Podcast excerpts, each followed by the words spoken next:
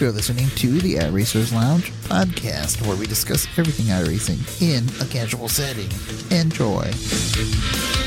Welcome to the iRacers Lounge. I'm your host, Jeffrey Walton. iRacers Lounge is a podcast for the iRacer. We talk all things iRacing in a casual setting. Joining me are the usual characters Chewy Side, 55 Carlos, Jamie Martin, special guest, Hammer. Well, Hammer, uh, when did you start iRacing and how did you hear about it? Well, this is actually the second time I've been on the iRacers Lounge. I don't know, maybe the third time now, so I guess everybody probably knows my story, but I've been on on racing on iRacing since 2011. Um, I don't really race very often, but I'm, you know, I take care of, I guess, uh, look after probably about 15 to 20 guys on No Excuses Racing. Uh, most of what we do is oval racing. Uh, getting ready for the big NIS series. Looking forward to that. I've got a G27. I've been running the G27 forever. Run on a single 144 monitor on a supercomputer built for broadcasting. Uh, I used to participate in a lot of leagues. I've probably been on six different ones. Um, PRN, or Premier Race Network, was my favorite. Uh, I use a lot of third-party software. I could go on and on about it. And um, again, I'm a manager of No Excuses Racing, and just quick holler out to some of our big sponsors there, Malona McBroom and uh, Universal Forest Products, EVGA, and uh, you can check us out at No Excuses Racing Facebook page. Thanks for having me again. Oh, thank you for being here. So, what's on the agenda this week, boys? Well, well we got Lance showing up. We'll go ahead and uh, get into this immersion for the uh, virtual reality. Evening, guys. Good evening, Lance. How's it going, buddy? Glad you can make it here safe. Yeah, the uh, the roads are a little bit icy here where I live. I live in the uh, great frozen white north, so uh, it, uh, it, they can get pretty slick. That's right. Um, so somebody posted on forums about virtual reality, and they said, "Question about immersions and using Oculus. How does one get by without seeing controls on the wheel button boxes or the keyboard?" And Lance, that's why uh, I'd like you to talk about that. You, I know you have a virtual reality setup. Yeah, so um, what they call it in the virtual reality community is um, drive or fly by braille. And uh, basically, whenever you've got your headset on, you're cut off from everything outside of outside of your headset. So if you've got a button box, uh, um, it behooves you to know, you know, by feeling it, what uh, what controls do what, and um, that's that's like I said, that's what we call driving by braille, and it can be it can be challenging. You know, I, I, I don't have VR, but I found that uh, even without the VR, I never look away from the screen for anything, and I have a set of buttons on the G27. I know exactly. One of the first things I did was memorize what every single button did, and I minimized the amount of buttons. So I got to imagine in VR that you're doing the same thing. You know, you've got to have a set of key buttons that allow you to get as like a gateway to other things, right? Yeah, exactly. I, I don't I don't touch my keyboard at all unless um, unless I have to you know escape out of the race. But even then, I've got uh, I've got a reset button mapped to. Uh, I have I have one of the great big uh, DSD designs, um, track boss uh, button boxes with a ton of buttons on it. So it takes a while to memorize what everything is, um, but once you get it, you, it's no problem. Muscle memory, right? Keep your seat in the same place. Keep the button box in the same place. yeah, exactly. And even even in like a real race car, uh, you've got um, you've got to be able to know where everything is. If say the cockpit is filled with smoke, so if you roll your car over, you need to be able to just by memory reach out and hit your kill switch and shut off all the switches you need to. I mean, that one kill switch should do it, but uh, yeah, they do the same thing in, in, even monster trucks. They that's part of their uh, their test before they get their license. They have to close their eyes, reach out, put their hands on all the controls. Fire extinguisher being a key. Is a fire extinguisher is a key one? Yeah, fire extinguisher and the kill switch are the two two big things. But but like I said, as long as you keep everything in in the right in the same spot all the time, and you have a basic uh, memory of of what all your switches do based on feel, um, you should be fine. I, I know the uh, the DSD button box that I have. It has toggles up top. It has um, the little small uh, buttons on the second row. On the third row, it has the big big buttons, and on the bottom row, it's got another row of uh, the little small buttons. So it's pretty easy to feel out what you what you need to hit.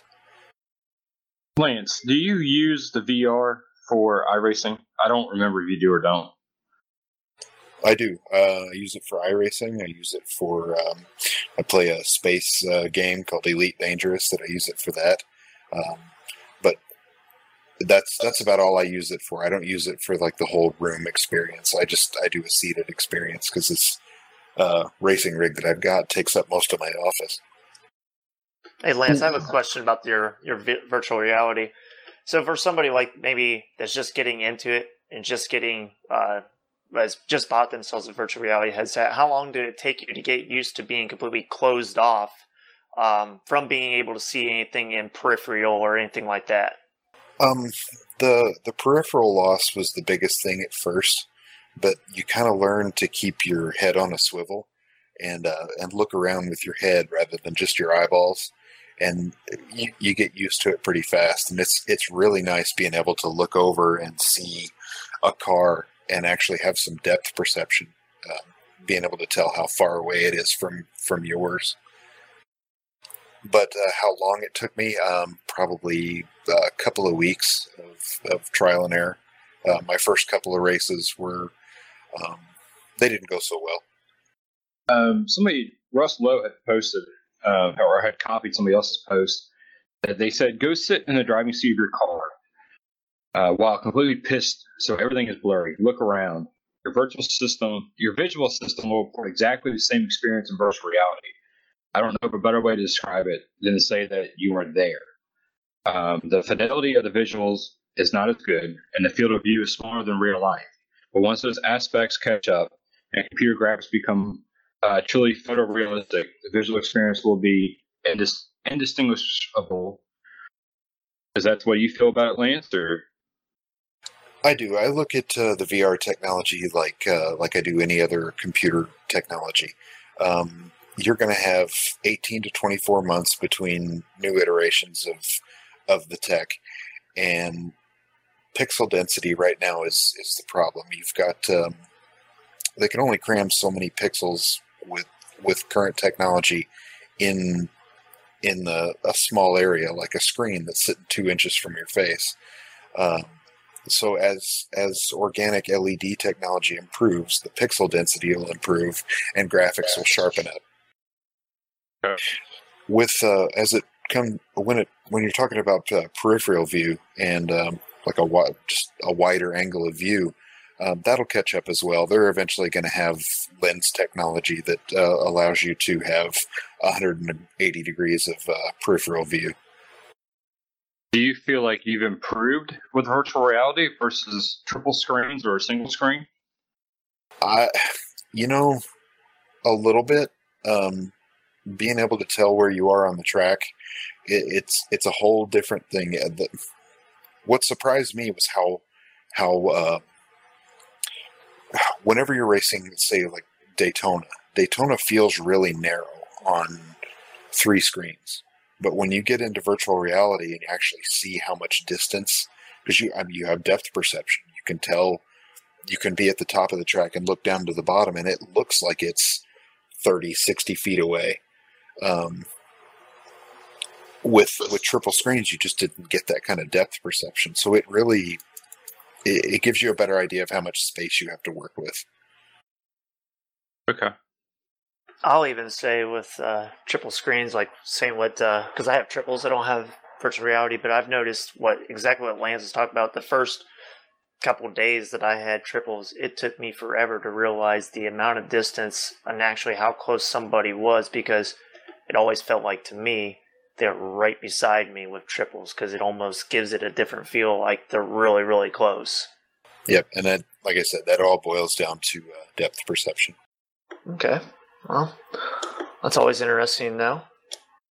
I could Uh, tack on quick. I was mentioning to the guys before we got on here that um, we're using. I work in the architectural engineering, construction, AEC, civil, and uh, we're using augmented reality, which is not quite VR, but there's a kind of two platforms.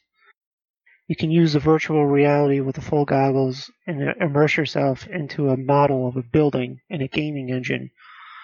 So that's you know, I'll come back to this in a minute, but essentially we're creating um, Studio Max models or uh, Civil 3D content, engineering type stuff, architecture stuff. And then what we're doing is similar to wearing VR goggles and iRacing, we're using um, VR goggles to walk around the inside of a, a school. and we give those to a client. We could give those to a client and say, here you go. Um, you know, in the industry, uh, not necessarily us specifically, but in the industry, that this happens where you hand your client a set of the VR goggles and they walk around their future school as a model. The other thing is you can do is you can do this thing where you take the model and you go out, say, and you're walking down a street. When you hold have an iPad in your hand, you can see all the utilities on the iPad that are underneath the ground because the model is taking precedence over the ground. And the iPad is using the camera to show you the ground and then a GPS system to locate the utilities from a place. So you can actually see what's beneath the ground without digging a hole. So it's not just iRacing that's doing this or sim racing or gaming. I know it's a big thing in gaming, but it, it's validated in my mind because huge industries, you know, billion dollars, huge contractors are using this. Um, it's pretty amazing stuff. So, in that light, if you look at the context that you know, iRacing and sim racing is a small part of this, but the technology is only going to get better. The clarity is going to get better. The pixels and everything are going to get better. Uh, the the diversity of the providers and the equipment is going to get better and cheaper. So, you know, we're in infancy, maybe just past infancy here, and I'm looking forward to it. And I have I'm looking forward to getting this on my rig, and that's why I haven't gone to triple monitors. But it's pretty cool stuff. I would even go so far as to say that it's still kind of in the experimental phase.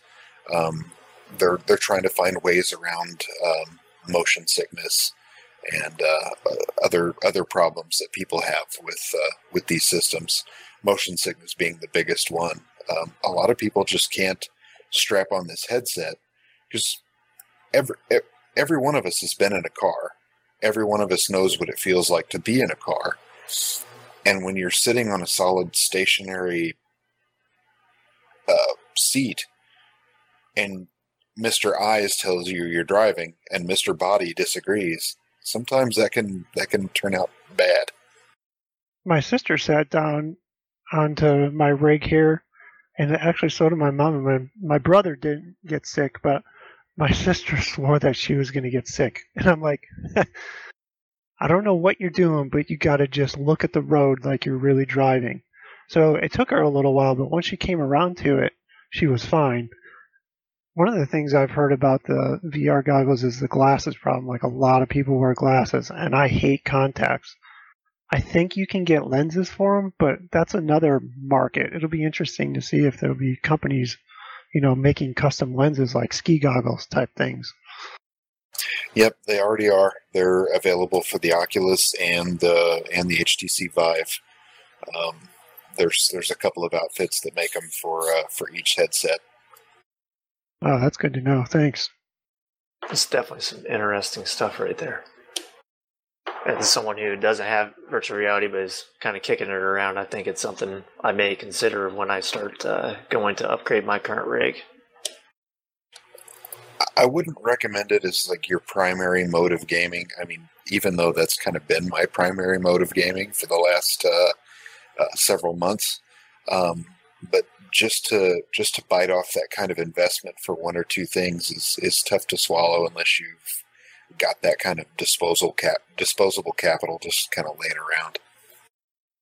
Okay, that's some good information. I guess I've never I've I've thought about it, but I've never really made the swing, and I know it is fairly pricey. I, I mean, I do like triples. It took me forever to get used to them, but I am looking at upgrading stuff. So, as someone is probably looking to upgrade, it might be something I might consider in the future, but I'm not sure as of right now if that's what I'm going to do. Yeah, my uh, my gaming is is more uh, just uh, games where where I'd be able to actually use the Vive. I mean, I don't do much aside from from iRacing and Elite Dangerous, so I use it a lot. I mean, I've almost got a permanent stamp around my eyes where the where the cushion sits on my face. you guys have to do any upgrades? I'm sure people are listening to the podcast. Will maybe some will want to know, maybe some don't. But with the virtual reality headsets, do you have to do any upgrades to your computer where they could run the virtual reality graphics cards, or are they are they built-in internal graphics cards with the virtual reality headsets? You're going to want. Um, I don't. I don't know a whole lot about uh, AMD graphics cards. I, I, I kind of I veer away from them myself. I just don't like them. They have combat too many compatibility issues. Come And I don't- on, come on. I tell you, and I hate I hate the Catalyst software with a passion. oh, So it starts so- flying, Lance. so I, I use I use NVIDIA stuff, and you need at least um, a GTX 970 to run with any kind of frame rate um, in in any game that you're going to need uh, that you want VR for. You also want a. Uh, it seems like the the sweet spot for uh, for getting a processor is something that runs at uh, four gigahertz. I got two R290s uh, AMDs. So, in fairness, I use nothing but NVIDIA at work. K4000 cards and everything because that's what Autodesk products really want to see. But I also run the full Adobe Creative Cloud suite here on my AMD cards. And for my money, I'm actually doing better with the AMD cards than I am my 4000K card at my office but the uh, and both of them have 4790K, or is that what it is? A 4790K uh, chip in them. yeah, the, they both my work computer, and my home computer, both have those. They're HPs, 290s or something. But the I'm running Crossfire on two R290s, which are getting on two years old now. And I thought I heard that those were the minimum that you needed for VR for AMD people, but somebody would have to confirm that. I'm I'm fairly certain that those are just about equivalent to the uh, GTX 970s. Yeah, they perform that way in all the benchmark tests. So yeah. I was going to say the benchmarkings of the 290 is very comparable to the uh, 970. See, I'm still running a uh, 9 980 Ti, and I've got a slight overclock on it, but I do run an AMD processor. Um, I just upgraded to the uh, 80 8370, I think, which is the highest that my motherboard currently supports. Um, I would have liked to have run the uh, the higher end card that runs hot, and you have to have liquid cooling for it. But uh, but I, I'm doing pretty well with what I've got. Um, the only the shortfall is with the graphics cards. You can you can tweak some settings in your configuration file for your uh, for your virtual reality system and actually sharpen the image. You can tell it to render at a higher uh, a higher level than uh, than it's really supposed to, and that'll sharpen up a lot of uh, a lot of the blurriness that people are seeing in, the headset. you can turn up the anti-alias settings for sure.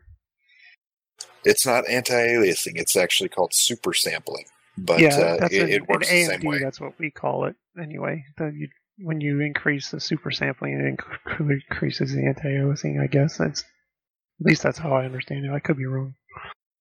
Yeah, it smooths. It it does the same thing. It smooths out those uh, jagged and, and blurry edges. Yeah, I run it on super sampling when I can, but sometimes the night tracks, even with two cards in here, sometimes the, all those headlights and stuff can be really brutal. Anyway, so it's, it sounds like a 290 and a 980. You said? Yeah, um, I, I think uh, like a nine a nine seventy. You could get away with running a nine seventy uh, or a two ninety, but uh, you really want uh, you want a lot of RAM. You want at least sixteen gigs of RAM, and um, a processor that uh, has uh, four gigahertz at least per core. Cool. That was a great piece. Nice Yeah. job. What's up next, Jamie? Well, I guess we had the infamous E race that was held in Vegas last week.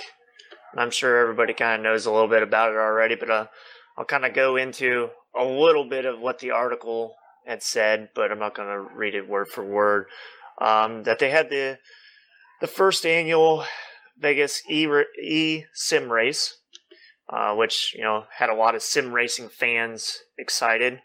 Uh, they used the rFactor platform, which means there was a lot of stuff they that they can do on there as far as tracks, cars are all modded. So the tracks that they the track they actually did was a spin-off. It was actually rFactor 2 software.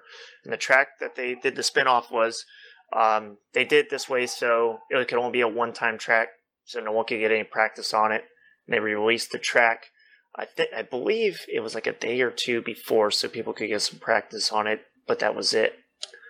Um, there was a lot of comments about that during the race about uh, the rFactor 2.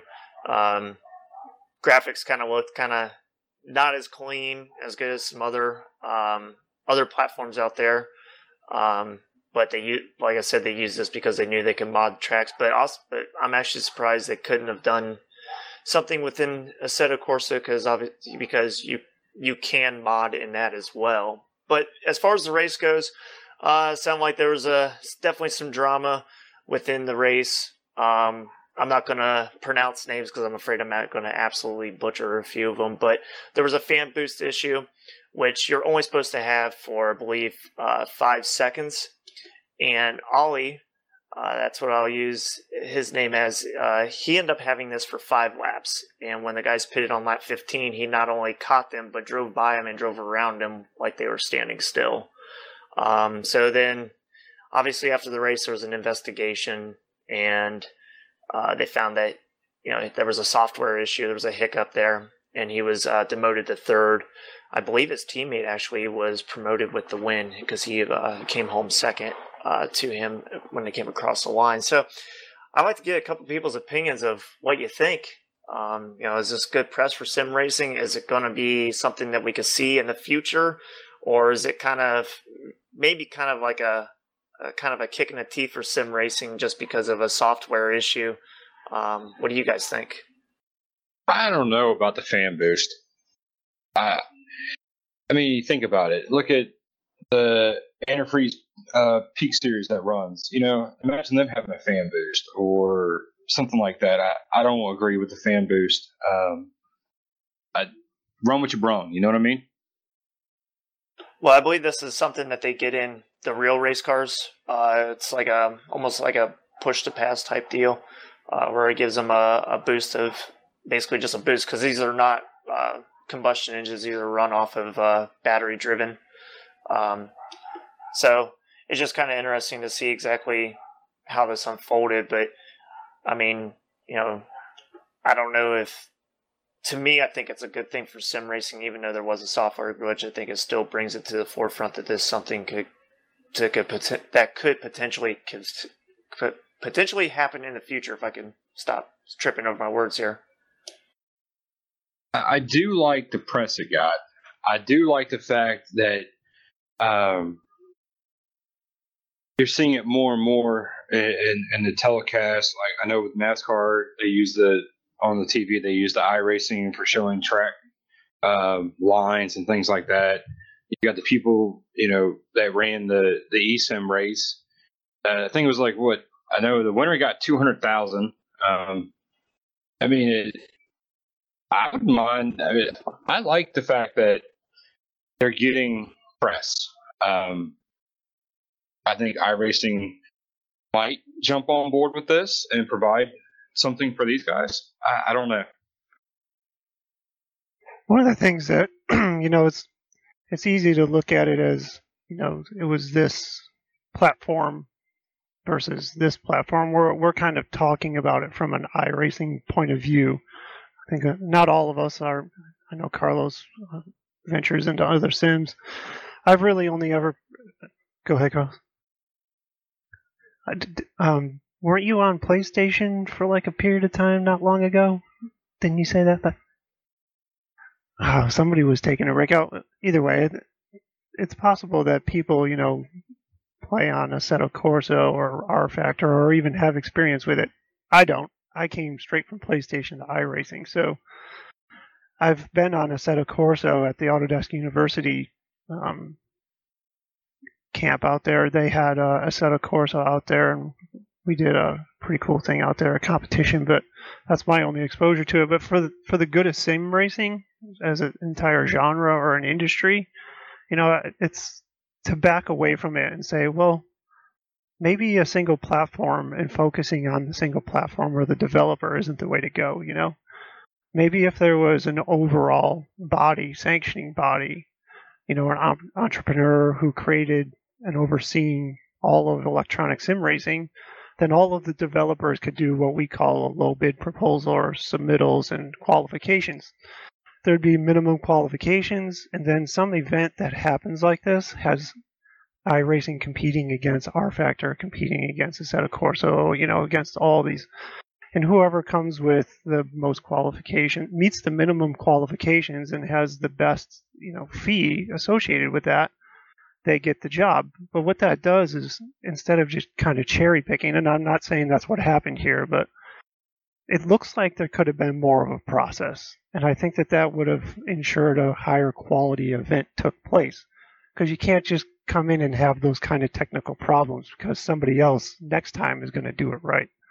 There's just a lot to be gained as an industry having developers work together in some ways, but also compete against each other just because iRacing has the best user, whatever, doesn't mean that a set Assetto Corsa doesn't have the best whatever else. So if we can get the best of all the different developers to work together under a sanctioning body and treat it like an actual organization with a bunch of parts suppliers, I think that to me, that kind of structure makes this kind of event much more successful.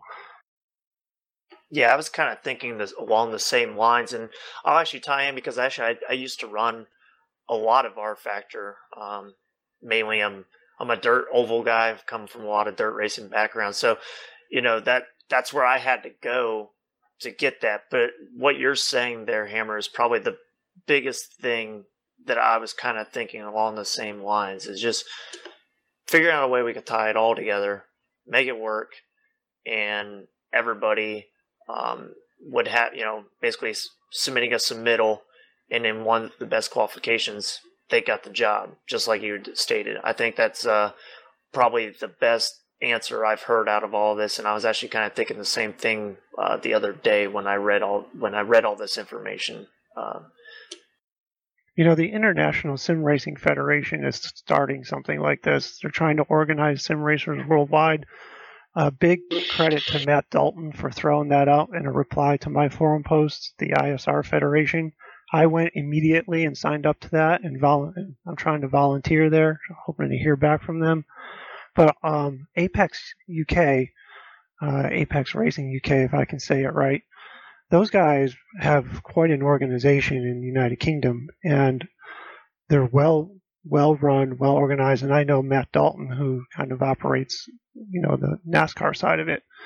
And it would be interesting to see something like that happen for all of sim racing and not just for iRacing. No, it'd be very interesting. I would, I think a lot of us could agree that would be a, a very positive step in sim racing. Still, though, they say that any press is good press, so I'm an optimist. I see the plus in it. I mean, uh, what do you guys think? Is it the press is good press, right? yes, I agree. I think so. I mean, I think it brought it to the forefront. And like, I think um, we were talking about this the other night um, through text messages and on Facebook Messenger, and you know, we even got the. I even said, you know, as you know, bringing sim racing to the forefront's great because I mean, if you get TBS, they have.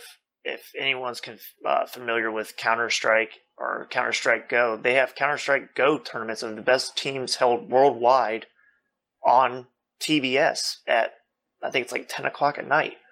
So, I mean, I think if we can do, if, you know, an event like this can start bringing the racing portion and bring that more to the forefront as well, I think it's, I think it's a huge step. I mean, even though, yeah, there was a software glitch, but I still think it's it's a good thing for sim racing, and it's still it was an ex- exceptional thing to happen for all of us that enjoy doing this.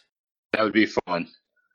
And just imagine the end pass, you know, the peak antifreeze guys with a well organized and well run karaoke. I mean, it's not a show per se, but th- them and the um, the DWC road guys or the Aussie V8 series. I mean, it's just you need. One of my points was is that iRacing has a following. Assetto Corsa has a following. Everybody has their niche following. That's kind of great and kind of a problem. If we had everybody under one organization, so to speak, or all of us kind of quit infighting with the different developers and said, hey, you know, good for them. That's cool. We're cool. They're cool. Let's get together and make something bigger out of this. That goes places. Right now, it's kind of like fighting with your brother over bread. Yeah, I Nobody I, gives a damn about the bread right now. I agree wholeheartedly. I mean, I I think there's I I know for and I'm sure there's a lot of the people that have played other sim racing titles too. I'm sure there's some exceptional sim racers that we don't see on the iRacing servers that are probably playing a different platform. And it would be really cool to see if there was a way to merge that all together and make every you know every sim racer obviously run under the same banner or the same association. This way, you could see some of the um, maybe some of the better sim racers that are that are playing a different platform. I mean, that maybe as far as people that run iRacing strictly have never seen. And the same goes with they play Project Cars or Seto or even rFactor. All right, moving on to the next topic. We have a new fuel calculator that is voice control. Um, Raul Hevia, I believe I'm saying his name correctly. I apologize if I didn't. Um, he in the forum post he used Google Translator to write this. Um, it works with the following steering wheels, and that would be the Thrustmaster TX 300, Logitech G27, G25, 920, Driving Force GT, Fanatec CSWV1, Fanatec RIM, RIM standalone USB conversion PCB. Um, so now you'll be able to push a button. Um, from my understanding, um, ask it um, to for your pitting in, um, changing tires, adjusting air pressure, um, strength of field in the room, uh, how many laps. Takes the average of the last five laps, gives you your average for your fuel. Um, and it also does for the, uh, believe I read about the uh, timed races. It allows you roughly how many laps you have left of the race. Um, I have not used it. Um, be downloading this because it is free. Um, and it seems this gentleman has definitely put his time and energy into making it um, an actual very good tool to use in racing. Uh, he also does comment if someone uses it with a steering wheel that is not in the list, it would be helpful that they let him know about it so he can add it to the list um, for which wheels it has been tested. If it does not work, I can send a data capture app to try to see the wheel, send try to see the wheel. I guess it's sending data, try to add a code so he can make your wheel work for it. Um, we have a new fuel factor app, guys, or uh, piggyback for iRacing. I just downloaded it, so um, I want to give it a shot this week. Try it out, and maybe uh, one of the later podcasts, maybe I can kind of report back on what I think of it, positives, negatives. Um, seems like a really, seems like a pretty pretty solid uh, third party uh, software that I'm kind of interested in using. Yeah, I'll share it with the teammates here. We got 20 guys or something. I'll see what we come up with. And one of us will download it and give it a go. What's up next? Next is uh, the NASCAR Peak Antifreeze Series has just released their new uh, schedule and their um, their I guess their format of the chase. So looks to be it's going to be a uh, tw- going to be a uh, weeks one through twelve be a regular season, and then after week 12, the top eight drivers and points will be entered into the chase. Each of these eight drivers who qualify for the chase grid start with 2,000 points. Plus, they get three points per win earned during the first earned during the first 12 regular season races. Uh, once the bonus points and everything are added, the drivers will be ranked in order, and the points will be uh, in the reset version of their points. They did note that any incident or penalty during the regular season will carry on through the through the chase. Um, there'll be round one of the chase will go through week 13 and 15. So that would be uh, Darlington through it, that round will include Darlington, Chicago, and Dover. Um, a win by any of these eight chase participants in race 13, 14, 15 promotes them obviously automatically into round two. Uh, this is assuming that drivers do not accumulate enough incident points uh, that would suspend their driver from the final race. And then uh, chase competitors will, that enter either the round chase must start all chase races to be eligible for the championship. Week 16 will obviously be the finale, which will be at Homestead Speedway on October the 10th. And it says it'll be the top four competitors in the chase will compete for the championship. Top four competitors could qualify for round two, and the chase will start with the final. Uh, finals will all be set at 3,000 points with no additional bonuses. Highest highest finishing finisher or highest finishing driver in the top four of the chase uh, will win the NASCAR Peak Antifreeze Series Championship. Um, seems pretty interesting. Seems like they're kind of following a similar structure of NASCAR. Uh, I know, Hammer, you have a uh, you have you know basically run a team. So what do you what's your opinions on this of a chase type format? Do you, do you think this is something we will ever see? I don't. I can't see how it'd be implemented in NIS. But is there anything? What do you think of this? Oh, I, I don't. I guess I don't. I don't know how the, if this would work in NIS. I think that we actually did something like this in the first year at NIS. I thought there was a chase. I don't remember in 14 or if there was or not, but there was a year where the chase was actually the Pro Series, and that's what got you into the uh, DWC, and then it reverted back, and there was a bunch of back and forth.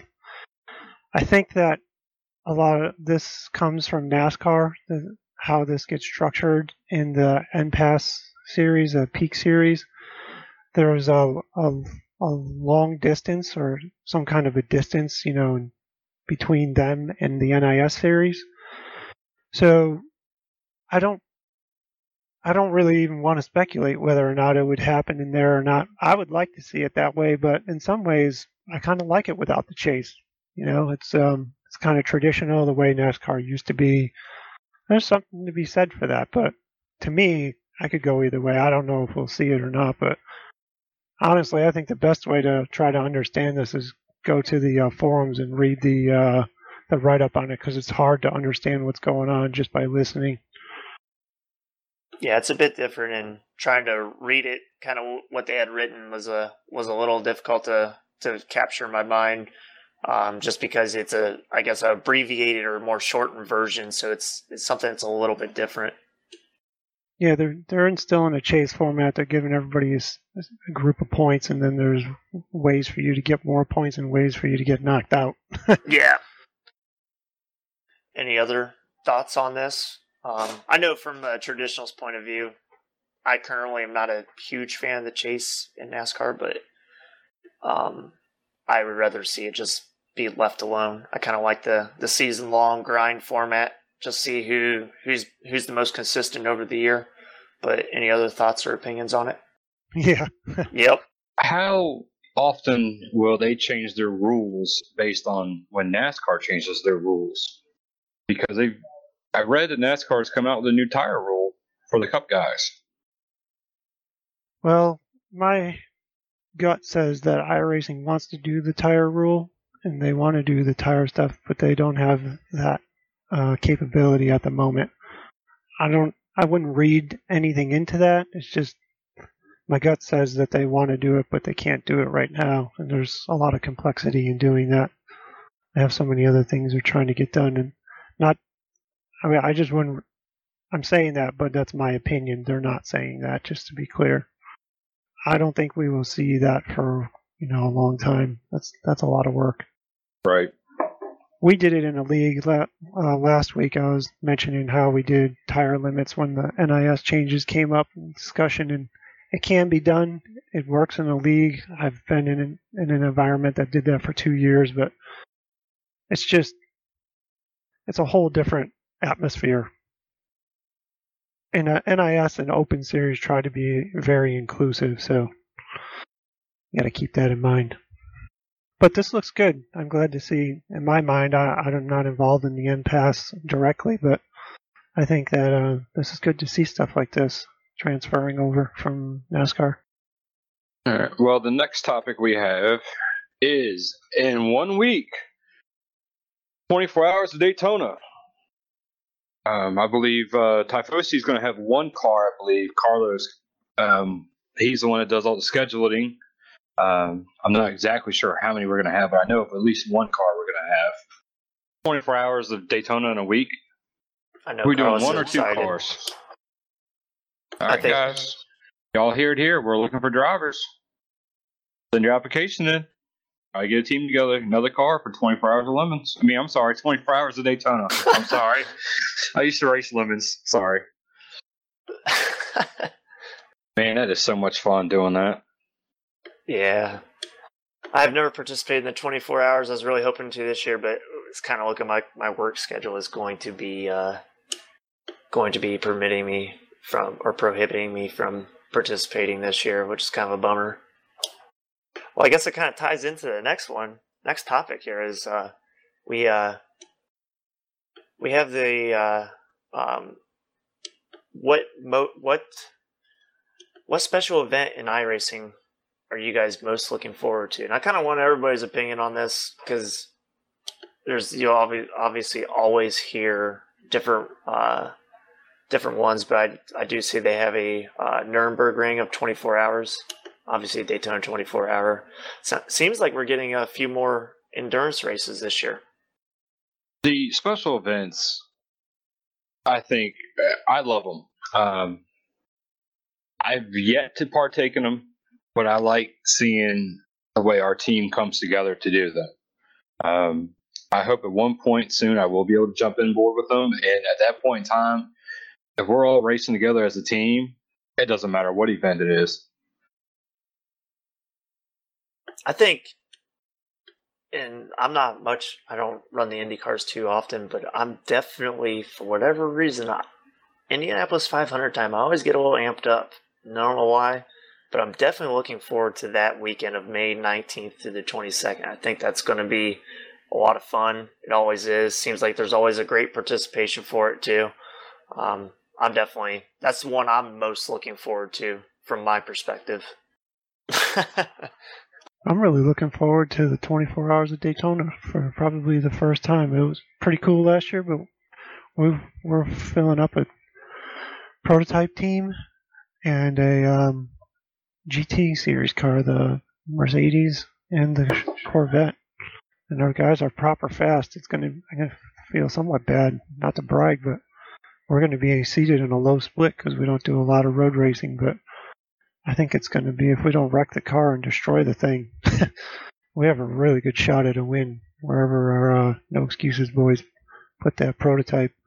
And the guys in the Benz are working really hard. I've not seen our guys put so much effort into the road racing side of the service. They've been doing hosted practices. We've been working a lot, paints. It's uh, pretty awesome. I think it's cool just because you get a bunch of guys that come together and they get to race with each other for literally for 24 hours and get to do it in shifts. I know there's a few crazy individuals out there that do it all by themselves, which there's no way I could even try to even think about doing that. I was all set up to. Yeah, it's what approximately probably a little over four hours. Or- yeah, That's what we're doing. We have four drivers in each car. six hour shifts. Uh, well, each driver has to do what six hour shifts. Um, I'm not actually going to say what we're going to do. Strategy already. Ah, holding those Uh. cards close to his chest here. Uh, you know Hammer well by now. I'm not. I can tell you this much. I'm not racing. I got a puppy. I got a puppy coming. So, and our team's better off that I'm not. I think the I think the the the most important part of the 24 hours, if you do get to participate in, is if you're the middle of the night guy, don't fall asleep and crash the car. Wow. That's ins- that, Dang. So I'm looking forward to the 24 hour. I'm gonna have that thing on my Apple TV in the background or something. I got a puppy coming, so. Which reminds me, I might not be here next week.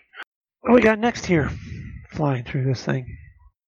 We have the twenty dollar sim racing See the card. racing button box. Um, I had a the YouTube um, guy's name is iManny ninety nine. He shows you how to build a sim racing button box. Um, gives you the links uh, to get the the board, the buttons, the toggle switches, the USB extension. Total cost is eighteen twenty nine. Um, and he does have a video that is 13 minutes long showing you how to put it together. So, Nice. uh, Nice button job. box. Maybe I need to put one together. I don't have one of those yet. I still look for buttons on my keyboard while I'm racing. Oh, that's a good piece of information. No, it doesn't. Uh, I, Season patch notes. Did anybody read those? Well, they supposedly fixed a couple of the. Um, one of the things we talked about last week with the dynamic track and the uh, frames per second. But the big one for all the NASCAR people, if you didn't hear already, we're going to get the Ford Mustang pace car back. Oh. yay. Woohoo! I, Oh, I think geez, that'd be yeah. awesome. Disqualify the pace car. Disqualify Yeah. the pace car, Carlos. Michael Main did a post, forum post about the iRacing graphics settings walkthrough. Um, and I quote, he says, I created a walkthrough in a way to help those having issues with poor performance and maybe help those with decent performance possibly gain more. I did not touch on every single aspect or possible aspect, mostly because I forgot to. Um, a bit more info on locking a game's frames per second. Some games recommend this feature because with the increased frames per second, the physics engine speed will also increase. Um, this can cause wonky things to happen. iRacing is not like this, as the physics are not tied to the graphics and are completely separate. Um, his video is about 22 minutes long and um, goes through the graphic settings walkthrough. Um, he's having issues or bad graphics, um, check it out. I think it'll be an interesting. Uh, I know a lot of people are kind of struggling maybe a little bit with the DirectX 11 upgrade, and I know for me, with a I have a little bit of an older processor, uh, trying to get you know my graphics set right for what my machine can run currently. Uh, this this kind of gives me a little bit better idea of what I need to be working with. So I think this is uh, something that I like seeing. Uh, it's just kind of it's kind of nice to see someone who uh, knows a lot about what's going on, giving everybody uh, detailed information about so, about what to do with their graphics, so they're not freaking out, going, "Oh my gosh, my graphics don't work, and I can't. I'm about to buy a new computer, and I I can't even afford this." And it kind of helps people that are maybe a little bit more on the budget mind what they can do with their graphics to still pull uh, the performance out of their machine that they're still looking for. Yeah, a few members commented how they switched some things that he suggested, and they picked up 30 plus frames per second instantly. So, Yeah, this keep is in mind. Yeah, this is something I'm definitely going to watch. Um, probably later on tonight. Next topic should be um, by sorry forum posting oval being rammed at start intentional jump start. Um, I guess people are going around on the outside and trying to pass people with a green flag as soon as it drops. Um, Vern Klukas wrote, This is one exception to this. If you leave pit road and accelerate continuously around the track without any pause and happen to arrive at the track at the back of the field at the moment the green is shown, you can continue on without slowing and pass. Keep in mind that you can only pass to the right of the inside pacing line, or if race control had wanted you in the outside pacing line, to the right of both lines. Um, this will not be an exception soon and will be added to the sporting code that this will not be allowed going forward. I don't know where he's seeing that. I'm sure it's happening because Vern's pretty credible. But I've been watching probably or had people in every A race for all of 2017. And in the A Open Series, in the top and the second split, I haven't seen somebody do that run around the field and pass everybody on the outside. And I've heard nothing about it.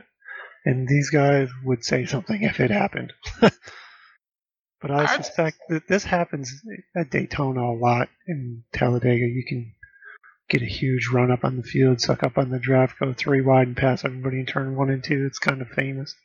Nobody with any ethics does it though.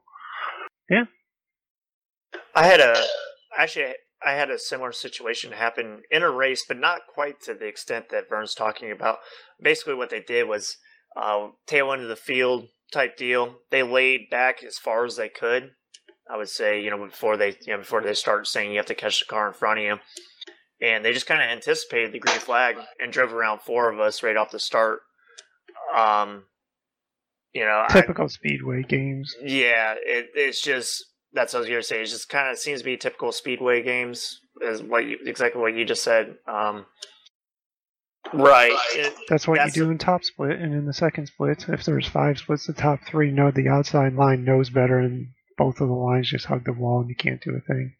yeah, that I know. The I was in a uh, super speedway race, uh, second split, and we- we did the exact same thing. We hugged the outside wall until the green. Oh, it's good to know they'll have it in the sporting code, but I think it would have been protestable anyway. Yeah, mo- more than likely.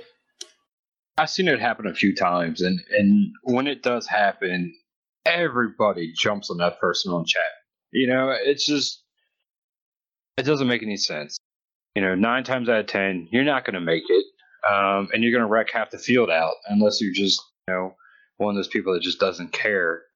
Um, which you know, I'm glad getting up in the higher splits, you see more and more people actually care instead of just purposely purposely dumping people. Good post Vern, but there was a post on the forums about dirt. Yes. Yes. I cannot wait. I think everybody's excited. Well, I know I'm excited. Just like I said, I'm a dirt guy. That's what I grew up doing. That's what I love. But the one thing uh, Steve Myers posted here is uh, they've been everybody's been wanting to know why the you know why they've been so quiet in updates, and it sounds like they've made a lot of progress here. Um, says uh, as of last night, him and Dave K has put in the one of the biggest items that they needed uh, before before it can pass off the official testing of dirt. Uh, the project is having the physics actually moving the dirt on the track.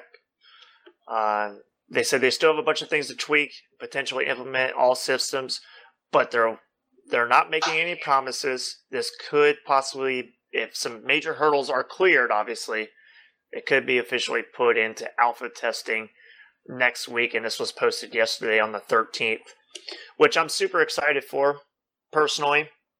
But the one thing that I've stressed to everybody that's wanting dirt right now, let these guys get it right first.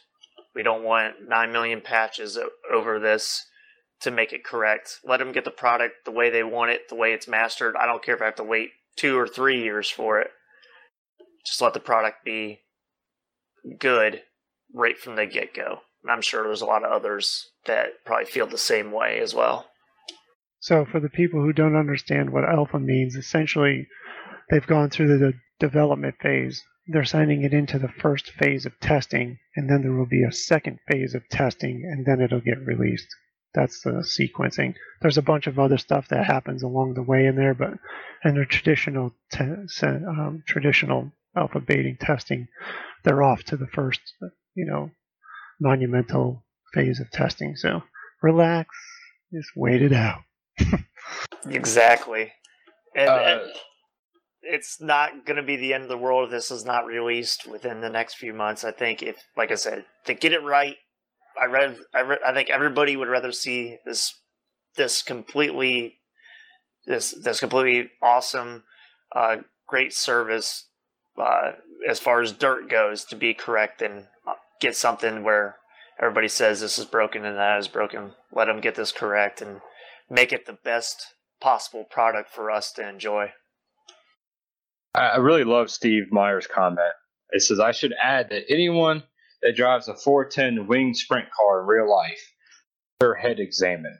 I crashed five out of five times before turn one trying to turn a lap yesterday, before my surgically repaired shoulder called it quits.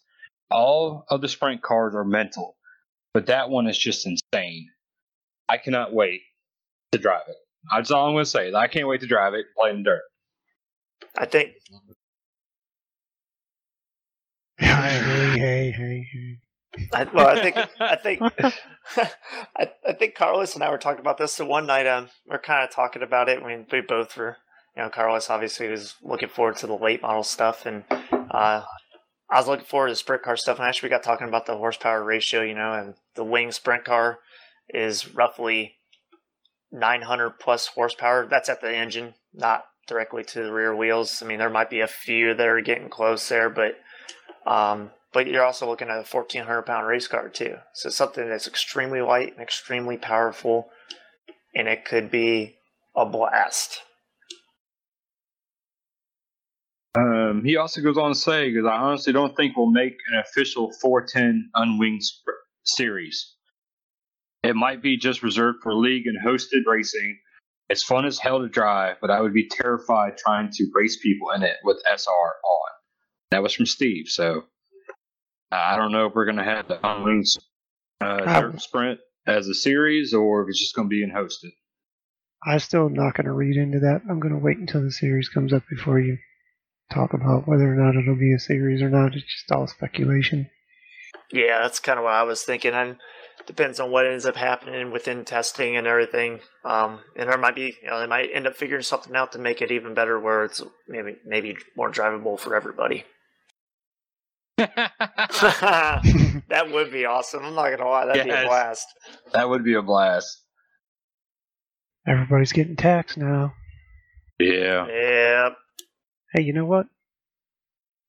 I, There's a probably I forget. I didn't look at the forums. I should have. It was like 27 pages or something as of this morning. That thing. Anytime dollar value comes up in iRacing, the controversy is off the hook. It's been pretty civil so far, though, I gotta say, and there's been a lot of interesting opinions.